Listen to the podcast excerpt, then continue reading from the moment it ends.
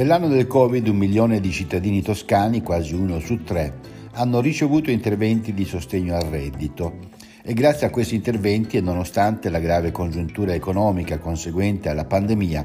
la percentuale dei toscani in condizioni di povertà assoluta ha avuto una crescita molto contenuta, passando dal 3,2 al 3,3. Una buona giornata dalla redazione di Toscana Notizie. Questi sono solo alcuni dei dati che emergono dal quinto rapporto su povertà e inclusione sociale in Toscana, frutto della collaborazione tra l'Osservatorio Sociale Regionale, l'Anci Toscana, l'IRPET, il Centro Regionale di Documentazione per l'Infanzia e l'Adolescenza, l'Università di Siena e la Caritas Toscana. Il rapporto è stato presentato in eh, Sagrati Strozzi, la sede della presidenza della regione toscana, insieme appunto al presidente Eugenio Giani e l'assessora regionale alle politiche sociali Serena Spinelli, che ascoltiamo.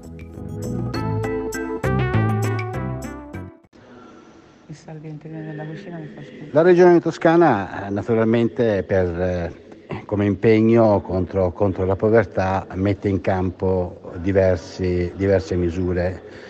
diverse azioni. Ce le può sintetizzare? Abbiamo messo in campo azioni legate sia a risorse stanziate una tantum nella fase, nella fase pandemica, abbiamo chiaramente un impegno costante sul reddito di cittadinanza non solo come strumento di sostegno al reddito ma anche come strumento progressivo di risposta lavorativa, abbiamo ridato risorse per sostenere l'affitto, le risorse legate quanto, per quanto riguarda il sostegno alimentare, naturalmente anche in Toscana molti cittadini hanno eh, usufruito della cassa integrazione in deroga come è successo in gran parte del Paese. Quello che continuiamo a fare è un lavoro costante di programmazione. Al momento in cui ci arrivano le risorse del fondo delle, per il fondo povertà, che peraltro oggi fa parte del piano sociale nazionale proprio per indicazione del Ministero, quando ci arrivano le risorse del fondo povertà, quando ci arrivano le risorse del piano sociale nazionale, quando arriveranno le risorse del fondo sociale europeo, insieme alle risorse regionali noi mostriamo alle zone distretto, ai territori,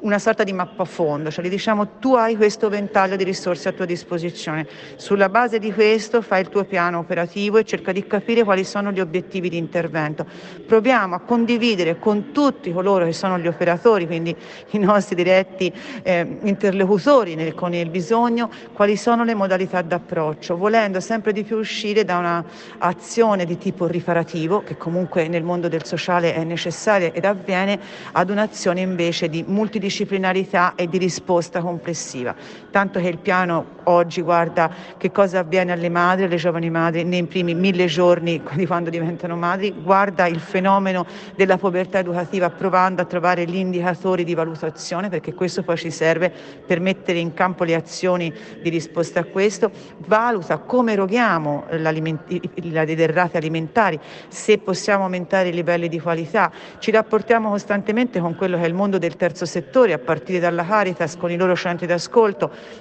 perché abbiamo bisogno di mettere tutte le possibilità d'azione insieme sapendo che non è un'unica misura quella che può dare davvero una risposta complessiva.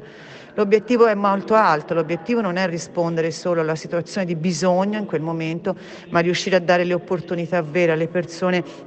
per uscire dalla situazione di difficoltà rientrare a fare parte attiva delle comunità in cui vivono, perché uno dei dati che vediamo è che spesso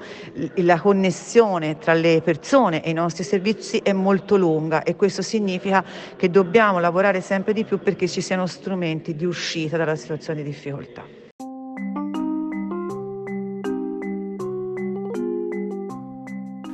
Dati del rapporto si riferiscono in gran parte al 2020, l'epicentro della pandemia,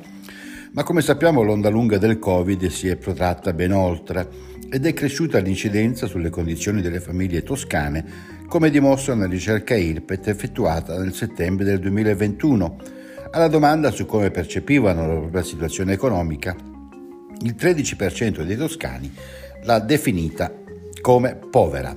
L'8% ha dichiarato di avere grandi difficoltà ad arrivare a fine mese, mentre il 9% ha registrato nel 2020 un peggioramento della propria situazione economica rispetto all'anno precedente.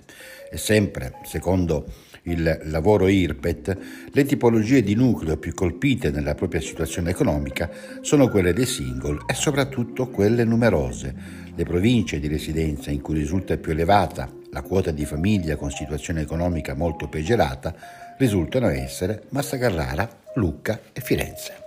E con questi ultimi dati si conclude il nostro speciale dedicato al report sulla pandemia e la lotta alla povertà fatto dalla Regione Toscana. E con questo è tutto, un buon ascolto e un risentirci dalla redazione di Toscana Notizie e da Osvaldo Sabato. A presto. Thank you.